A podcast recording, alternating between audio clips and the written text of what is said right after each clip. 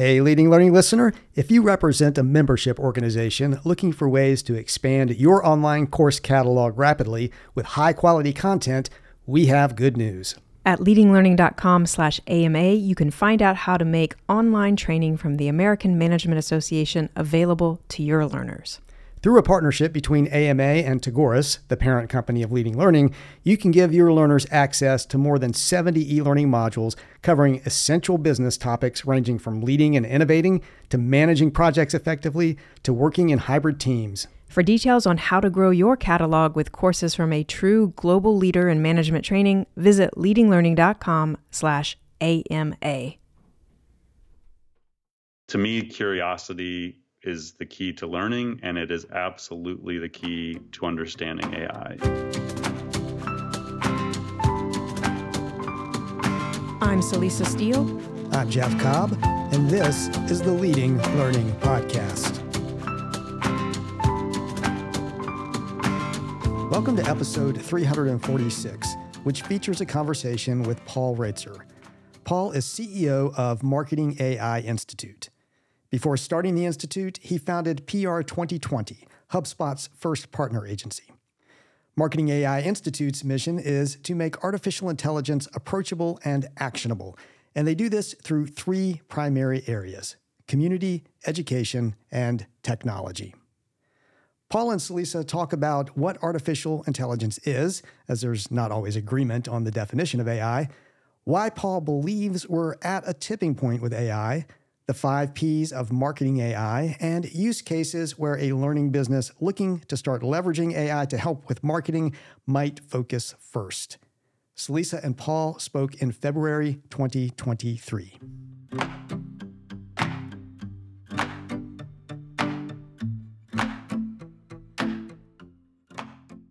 So tell us a little bit more about the Marketing AI Institute, the work that it does, and your role there. I am not a AI researcher, technical AI researcher. I am not a machine learning engineer or data scientist. I was a liberal arts major. I came out of the journalism school at Ohio University in 2000. And so for me, my curiosity with AI started in 2011. And I looked at my unique ability was to tell the story of AI to make it make sense to other people. So I spent a few years myself trying to understand it and once I felt like I developed a reasonable grasp of what it was and what it was capable of doing, and developed a point of view on what I thought its impact was going to be on our industry, on business, on society, I started to share that. And that was the origin of the Marketing Institute. Is I looked and said, well, we're doing all this work. I'm spending all this time trying to learn AI. Maybe other people will be curious as well, and let's just tell the story of it. And that was the origin of the institute back in 2016 and today it's a media event and education company that largely still does the same concept is make AI approachable and actionable to marketers primarily, but more and more it's businesses as a whole and business leaders. Do you remember what it was specifically that got you interested in AI back in 2011? IBM Watson won on Jeopardy in January, February 2011. So Watson defeated Ken Jennings and Brad Rutter and I didn't understand what it was, but I was intrigued. So I started just trying to figure out how does that tech work? And I had a very specific use case in mind. I thought once I comprehended it, in essence, what it does is it predicts the probability of something being correct. It doesn't, Watson didn't know if answers were right or not. It had a confidence level based on its knowledge. It would look up, you know, do a lookup of information and it would understand the question to a degree. And then it would give a confidence level of, let's say it's above 92% or whatever the number was, then it would ring in an answer. And so I thought, well, that's interesting. I wonder if you know people came to our agency to try and figure out ways to grow their business, and I was using my limited human mind to try and figure out how to do that. And in 2011, there was like five, ten thousand ways to spend your money. When I got out of college in 2000, there was like five. So my feeling was the world had become too complicated, too complex to be able to do those things, marketing strategy in particular. And it seemed like AI might be able to help do that. If I could build probabilities of a campaign working or not, and the machine could tell me, yes, that's a good way to spend $10,000 or $100,000. So that use case is what originally drove me was can I use AI to build smarter strategies? Very interesting. And I do feel like before we go too much further, I should pause and ask you to define artificial intelligence because I think it's one of those terms that gets thrown around and maybe people don't always know exactly what it means or maybe they have slightly different things in mind. So tell us how you define artificial intelligence. Yeah, both of those statements are very true. Many don't understand it, and then even if they don't agree on the definition.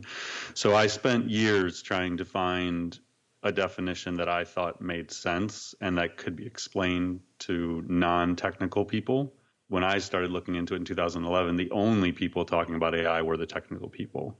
So you had to sort of synthesize what they were saying and try and figure out what it actually meant. They would explain AI by using terminology you didn't understand. like it's just like, okay, I don't even understand the words you're using in the definition. So I eventually came across an interview in Rolling Stone magazine with Demis Hassabis. He's the CEO of DeepMind, which was a, AI, a major AI research lab that Google purchased in 2014. He is still the CEO of, of DeepMind. It's just a part of Google now. And he said AI is the science of making machines smart. And I thought it was the clearest explanation of AI. What he means by that is think of a machine as software. So anything you use software for is a learning management system, a CRM, an ad management platform, a social media management platform, whatever it may be. Just think of the software you use to do our jobs. It never gets better unless new features are released in the software. And then you have to learn how to use the new features. The software never does anything that you don't tell it to do. So, all software we are used to using in marketing, sales, business, learning is human powered. Humans write the rules to tell the software what to do. What he's saying is AI is the science of making machines or software smart, meaning the software starts learning on its own. It starts adapting and evolving what it does, what you're capable of doing, based on new information it gathers. So if we send an email campaign to drive people to convert as new learners, and you send 10,000 emails right now, the next email you send, maybe you look at the analytics and you try and figure out I need a better subject line or I need a better offer or whatever it may be. In the case of AI, it looks at the data, all the data, and it finds anomalies and open rates and clicks and things and conversions, and it starts to send smarter emails. So that's the premise is like rather than us having to write all these rules and tell software what to do, the AI can learn from inf- new information and it can improve its recommendations or its predictions or outputs based on that information. So, Paul, you and I are talking in February of 2023, and this uh, feels like a sort of a watershed moment in artificial intelligence. I know that you've talked about it as being a tipping point in AI. So, would you explain what you mean by now being a tipping point and why you think we are at a tipping point? I thought we had reached an inflection point in the middle of 2022 when OpenAI released DALL-E 2, which, if you're not familiar, is an image generation technology. So, anyone by the summer of 2022 could go on OpenAI's site and access DALL-E, create an account. It was free initially, and then it was like $15 a month. And you could give a text prompt, and it would generate an image, a photorealistic image, an illustration, a chalk drawing, whatever you could imagine, you could generate images with. That was a very important turning point because AI became tangible at that moment. So you use AI dozens, if not hundreds of times every day in your personal life with Netflix and Spotify and Amazon and Google and all these different technologies, social media, TikTok, Twitter, like none of those things are possible without AI. But you don't know that's what you're using. You don't like willingly say I'm to, you know, go use an AI tool. DALL-E was the first moment where anyone could go and use an AI tool and actually be in awe, like that magic moment of how is it doing that? And then show other people, like, look at this, like, give me a text prompt, like, I'm, I'll generate six images for you right now. So that started it. And then November 30th of 22 is when ChatGPT came out and it just blew the doors open. So it exposed what now is, as of two days ago, projected to be 100 million monthly active users of ChatGPT, the fastest growing consumer technology in history. So within 60 days of this technology coming out, 100 million people are purported to have used this technology. And it is, if you haven't tried it yet, it is it's mind blowing. I mean, it really is shocking that a tool can do what it does. Now, it's not necessarily to me because I, I knew what was coming and there was actually versions of this already living within other platforms. It was just it was the right tool at the right moment with the right interface and it it just took off to their own surprise. They didn't there was a New York Times article just this morning that they had no idea that this was going to happen. It was a I don't know, but it changed everything. It it the average person now knows what ChatGPT is, and people from all walks of life, all business backgrounds have tried it. And I mean, I get the texts from family, friends that I even know knew I worked in AI about like, oh, I use this tool. Like, oh my gosh, do I have a job in six months? So yeah, it changed everything. It made AI accessible and to some degree understandable. And you, of course, focus on kind of a specific use of AI, mm-hmm. the use of AI for marketing. So, would you just describe for us how you characterize the current state of AI marketing and then where you see it headed from this point going forward? For a few years now, I've said that I thought that within three to five years, at least 80% of the things we do every day as marketers would be intelligently automated to some degree. And what I meant by that was if you're a, if you're a writer, you know, if you write copy for blog posts or articles or whatever, that you would be using AI in some capacity to help you be a better writer. If you're creating courses, you would be using AI in some capacity to write the scripts, to produce the videos, to you know transcribe the audio, to summarize the transcriptions. Like it would be a part of your life. Just two days ago, I changed that to the next two to three years, and I think that might actually be conservative. I, I think within one to two years is actually not unrealistic.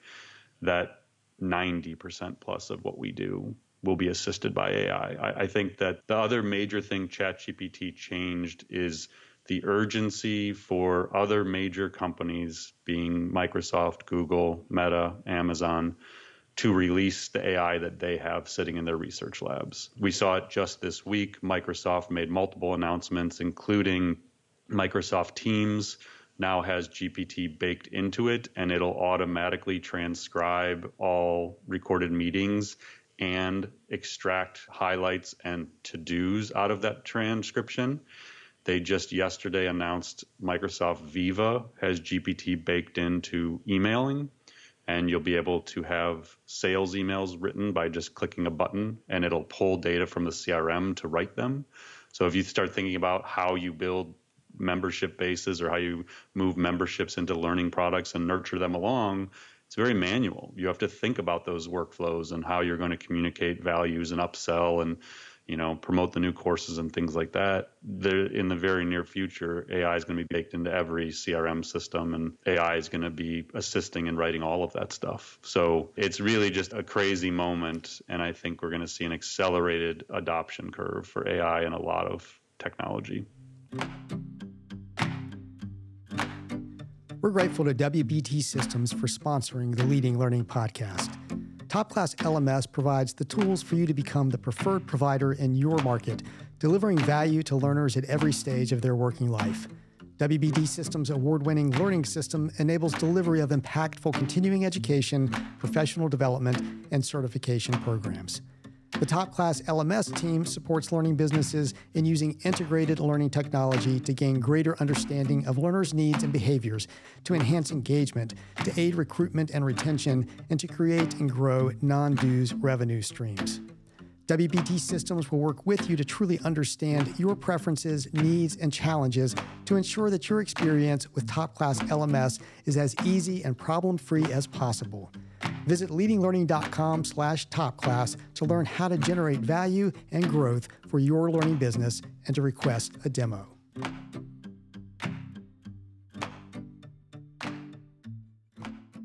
One other thing that happened last year is that you published a book that you co authored, a book called mm-hmm. Marketing Artificial Intelligence AI marketing and the future of business. I'm not sure exactly when in the course of 2022 did it come out. Did it come out before this? June. In June. Okay, so right at that sort of inflection point that you were kind of pointing to. Talk a little bit about what prompted you to write the book and, and what you hope to achieve with that book. I tried to write it in 2018. I've published two books prior. I talked with my publisher exploring the idea and I felt, you know, I got to the proposal stage with the book, and I felt like I was very clear on the beginning, like how this all happened, going back to the 1950s. Like AI is not new. This is, you know, 70 plus year old technology and visions of what the technology could do. So I was very clear on how we had arrived at where we were. I felt like I had a fairly clear point of view on where I thought it was all going. I realized I didn't know the middle part of the story. I didn't know how it was actually being used in the moment. So I was seeing a future state where all this intelligent automation is everywhere and it's baked in. But then I was looking around and talking to the software companies and talking to marketers, you know, CMOs, VPs, and it was what I would call my Fermi paradox. Like the Fermi paradox being Fermi looked out at the universe all those years ago and said, like, where's all the intelligent life? Like we have all these stars, all these galaxies, and yet nothing. We just look out and we can't find anything other than what we have here on Earth. And that was kind of how I felt about AI. And it seemed like it should be everywhere. And yet everywhere I looked, it wasn't. There weren't case studies to be told. There wasn't, you know, brilliant SaaS products being built where AI was just baked in from the ground up. There was a bunch of just like interesting things happening. I was like, I don't think we can write this yet. I don't know that the story's there yet. And then 2022, a lot changed. So 2021, I read a book called Genius Makers by Cade Metz. And that made clear to me why the Fermi paradox moment was happening for me in 2018, why the tech wasn't there yet. The breakthroughs hadn't happened yet that have enabled what we're seeing today so by 2000 late 2021 i was ready to take a shot at telling the story best i could because i thought it was critical for the industry and the business world at large that a more approachable text existed that wasn't a technical book that was written for marketers and business leaders. And so that was the, the challenge was how do you write something when you know the technology is going to obsolete parts of it immediately? We had a very strategic an intentional effort to write a book that would stand the test of time. And so far, like I'm actually one of the things, as an example, I, dealt with in one of the chapters was can AI be creative? That's, I think that's actually the subhead in one of the chapters. And I wouldn't change anything I wrote. And I wrote that nine months before ChatGPT came out and four months before DALL-E 2 came out. And neither of those things would change what I said. So I think that's good. I think the fundamentals stayed true. Well, good. Yeah, no, that's uh, amazing given, like you said, just how fast technology in a AI field can change. And so, yeah. um, really focusing on those basics and what can stand the test of time. I also really appreciate your focus on an approachable and actionable look at AI. And so, knowing that you are very practical in what you do, I would just love to talk about some of the primary hurdles and obstacles and risks that you see when it comes to AI? And then, of course, on the flip side, what do you see as some of the biggest advantages and opportunities if organizations embrace AI and use it for, in the case of learning businesses, developing, promoting, selling their learning products and services? Well, let's take the the two parts. So the first is the like limitations and obstacles. Is that correct? Fair? Yep there's limitations within the technology itself. So there's the assumption that I'm going to go use ChatGPT and it's just going to magically write all this stuff and it's going to be correct and things like that. And that's partially true, but the machine doesn't actually know facts. Like right now, ChatGPT has no idea of facts. It's one, it's not connected to the internet, so it doesn't have anything new like since the end of 2021, even in its training set. Two, the way the models work is they just they predict words. They don't actually know truths. They have no idea of facts and no context to, to even process that information. So I think there's there's this like unrealistic expectation maybe of what AI is actually capable of doing, but then there's also an underestimation of what it's capable of doing. I don't think they understand the breadth of the impact it's going to have on learning, on marketing, sales, service, product development. Like learning management systems, for example, that you know, many of us use. I, I have a learning management system for our online academy. They're archaic. Like I've looked around for smarter learning management systems, and they are I can't find them. So that that software, that vertical, like within the software world, is very slow to to build smarter technology. where you have recommended courses baked in. Like almost think about how your experience with Netflix or Spotify, but have that baked into online learning. Like I shouldn't have to set the rules of she took this course. Now I'm going to recommend these two courses. It's like it should learn those things and it should be able to build profiles. And so I think about like this future state, and some of the limitations are people just haven't built it yet. But you know, I think there's then there's just more macro level limitations, which are some of these big organizations have more advanced technology and they can't release it because of fears of misuse or bias or like all these like much bigger problems like ethical concerns about responsible use of AI because it goes far beyond just AI writing tools. It's it has deep impact in a lot of areas.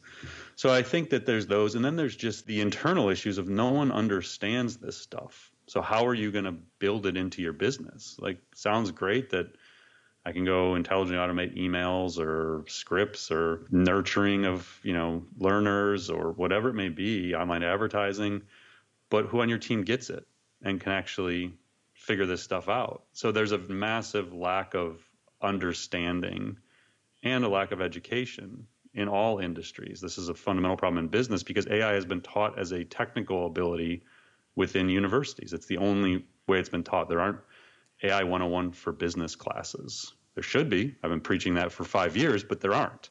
So nobody on the business side really understands it, and therefore you can't build business strategies around it. And that's probably the biggest limitation right now is that leaders of companies just don't even know to do this. It's an unknown to them.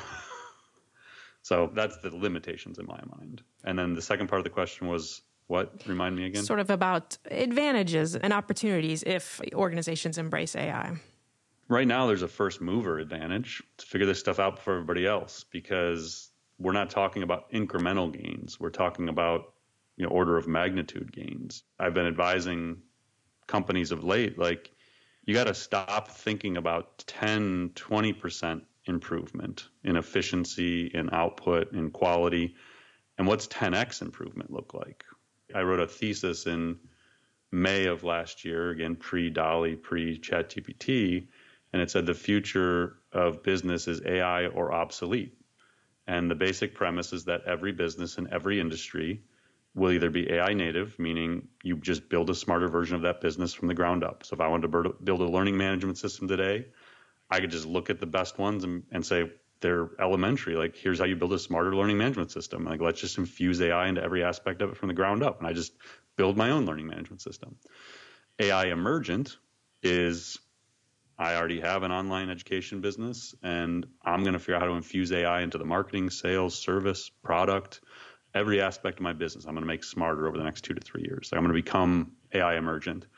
And then the third kind of company is obsolete. You're irrelevant and it's not going to happen overnight. Business models aren't going to go, you know, under just in 6 months, 12 months, whatever. But over time, if your peer groups do build smarter businesses, your ability to remain competitive will crumble because they're not improving by 10, 20%. They're improving by 100% or more in terms of their productivity, efficiency, creativity, decision making. And so that's you know, I've yet to find an industry where I don't think this will be true. That's where I think the opportunity is to be the ones that become AI emergent, to figure this out now. And over time, you don't have to flip a switch and become all AI overnight. You have to solve all this right away. But you can learn the fundamentals of this stuff applied to business and your industry and your focus in weeks. You don't have to go back to school. You don't need a degree in this stuff. It's just learning to look at problems differently, learning to look at how to run your business in a smarter way. And I've heard you uh, write about, seen some of your writing around these five P's of AI marketing. And I just think that would be really interesting and useful for listeners. So, would you just explain what those five P's are and sort of how AI gets used in those areas? Yeah, the planning, production, personalization, promotion, and performance is, are the five P's. And the reason they exist is because back in 2016, 17, when we first started the Institute, we're looking around and trying to find AI technology and we would find these vendors and then we were trying to figure out well what category do they fit in and what you realized is like let's say hubspot for example hubspot in their early days had well even today they had like 8 to 10 ai features within the whole platform So the platform itself has like 90 or 100 or whatever number of tools. Like 10 of them were using AI. So if you wanted to say, okay, like HubSpot has some AI, but it's like, well, how is it using it? Is it in email? Is it in, you know, advertising, social media? And so I just stepped back and I said, okay, if you're like a CMO or an executive in business and you're trying to think about the different ways you can apply AI at a very macro level, what is it that we do?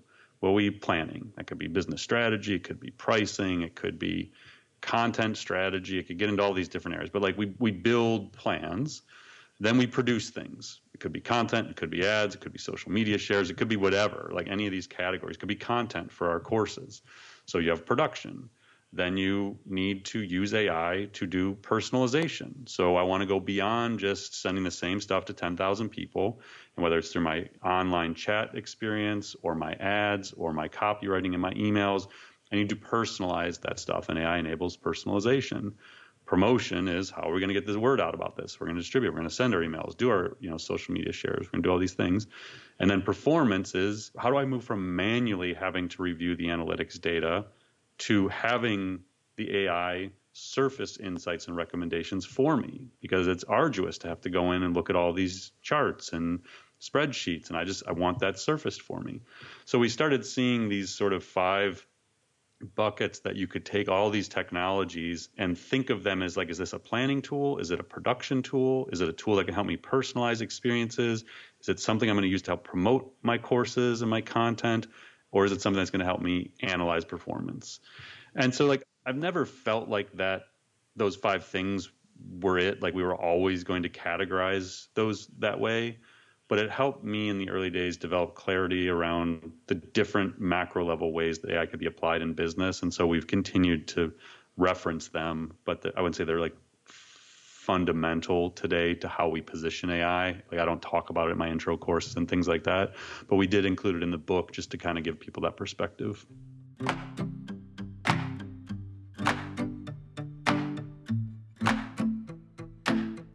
If a learning business is looking to really get started with leveraging AI to help it market its educational products and services, what would you recommend? Are there sort of some obvious places or use cases to start with? I would just start with smarter, more intelligent, automated versions of what you're already doing. So the best way I always look at it is what we would call a use case model. You take a spreadsheet, you know, here's the tactical things we do to create our courses, to market our courses, whatever it is. Here's how many hours a month we spend doing those things. Here's the tech we're using to help us. And here's how much we would value having AI help us with this. So if you're spending 50 hours a month on email, segmentation, you know, manual personalization, sending, reviewing the email reports, trying to improve open rates and click rates, like if you're investing a bunch of time in email, maybe it's 500 hours, I don't know.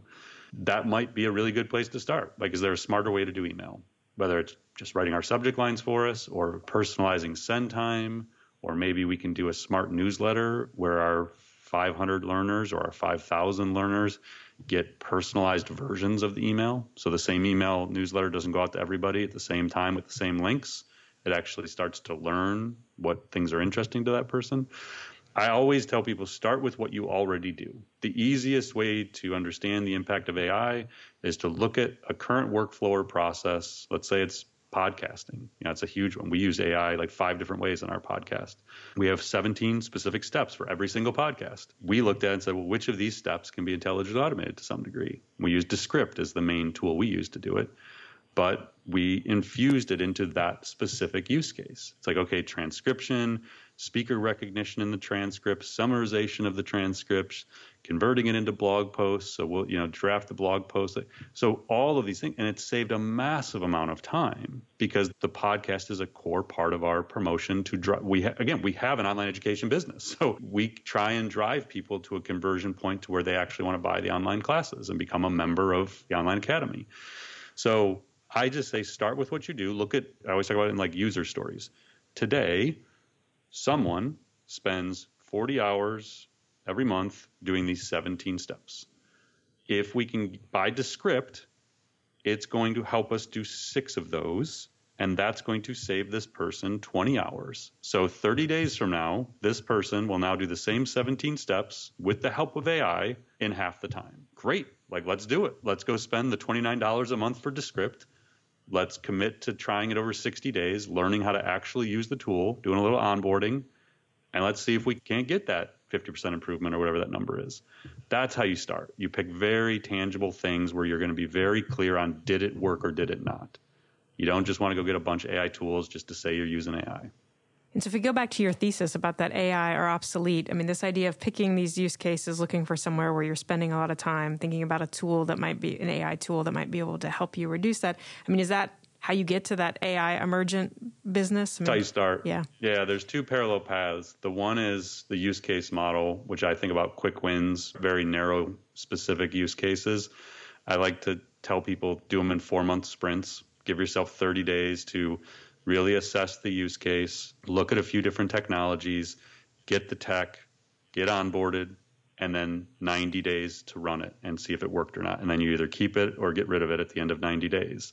So that, but you want to start with one, but maybe you got two, three of those projects going on simultaneously. Like you're constantly testing these tech. You're not committing long term, you're just testing. The second and the critical element to AI Emergent is a problem based model, which is you're looking at larger scale issues in the organization. We have uh, our churn rate is 80% above where it needs to be to make this a sustainable business. Our conversion rate on members who take the first class but don't convert to full membership in the academy is way below where it needs to be. Like these fundamental things where it's like, what can we do different to it to solve this problem?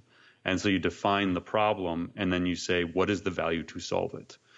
And now you have a larger business case say, okay, we think if we can improve our conversion rate two percentage points, we can generate another $100,000 in revenue this year. So it's worth it for us to spend three months trying to figure this out. And even if we have to spend $50,000 in consulting fees and tech, we're going to see that money back if this works. So basically, it's looking at problems, saying, what is a smarter way to solve this? But those are bigger picture they're, they have greater value to the organization. It might be a series of tools and AI use cases combined. So I always say you want to have those two paths parallel. You want to have quick wins with the use cases, and you want to be working on bigger problems. I generally advise one to two per year per business function.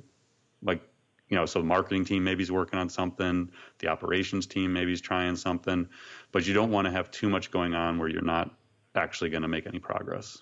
And you've mentioned this a little bit the fact that you have resources to help folks learn about AI in marketing. And maybe you can share a little bit more about that. But just uh, you've also said too that you know people aren't getting taught this in school. You know that there's not really a course. So just how would a learning business again that wants to take it seriously, you know, they're going to do some of these quick win use cases. They're going to maybe think about the problems as well but just how do they help their team understand kind of what's possible or get familiar with the tools or whatever they need to know to be able to start leveraging AI for marketing? I mean, eh, I'm not here to promote what we're doing at the Institute. We have, it is what we've been trying to solve there, I would say. So we have thought through that learning journey of, okay, someone was told internally, hey, we have to figure out this AI thing. Who's, who's tried ChatGPT? Can you figure out AI for us? And all of a sudden some associate is in charge of solving AI for the company. Or it's the CMO who is in a peer group and the, their peers, it's all anyone's talking about, and they need to solve it for their team. So we have to think about personal growth or business growth and team growth.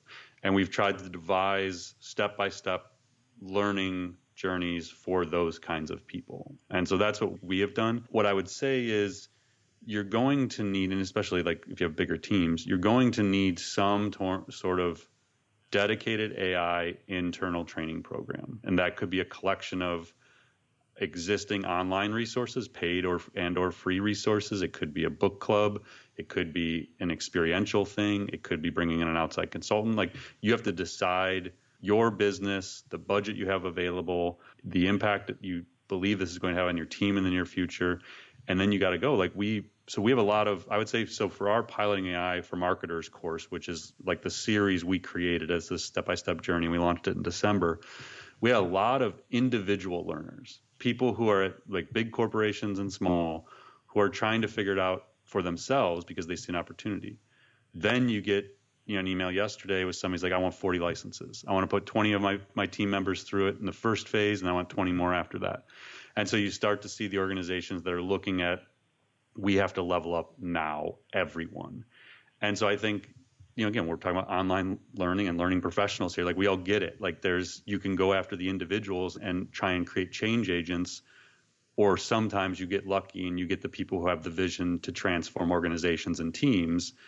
And I think we're at the stage with how quickly this is all going to move.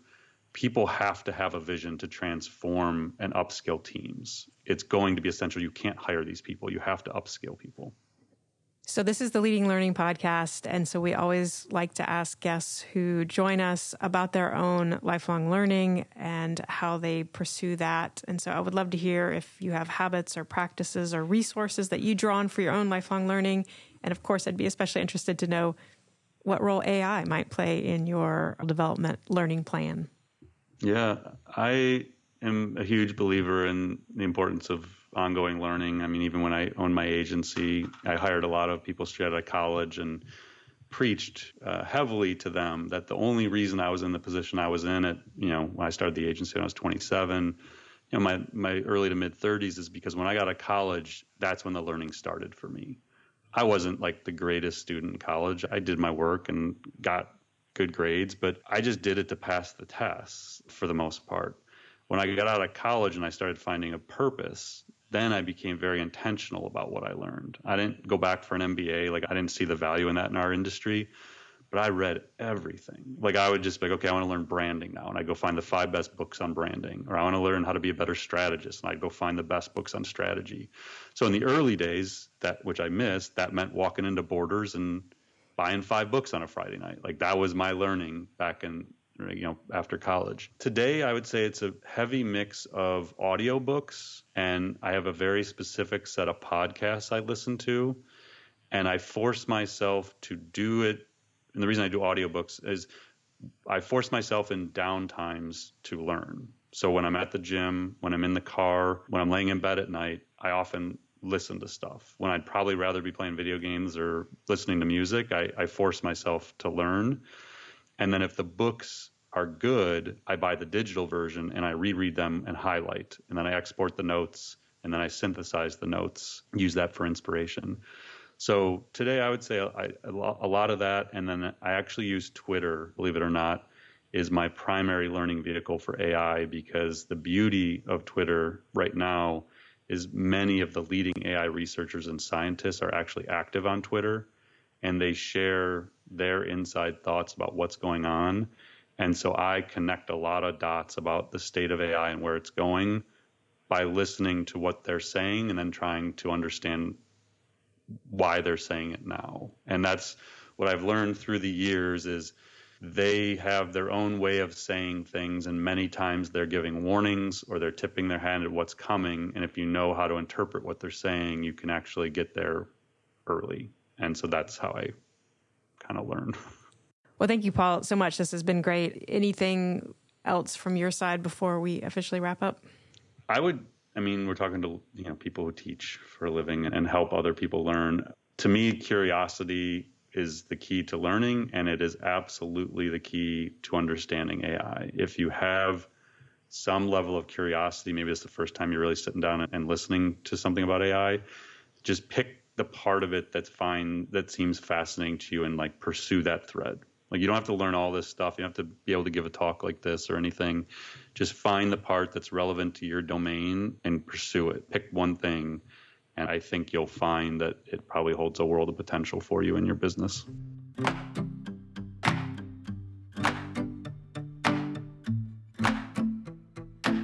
Paul Roetzer is the founder and CEO of Marketing AI Institute. You'll find a link to the Institute's website and Paul's LinkedIn profile in the show notes for this episode at leadinglearning.com slash episode 346. We encourage you to check out Marketing AI Institute's website as they offer a lot of actionable, practical resources on AI, including a podcast on AI. And if you reach out to Paul on LinkedIn, mention that you heard him on the Leading Learning podcast, and he'll be sure to accept your connection.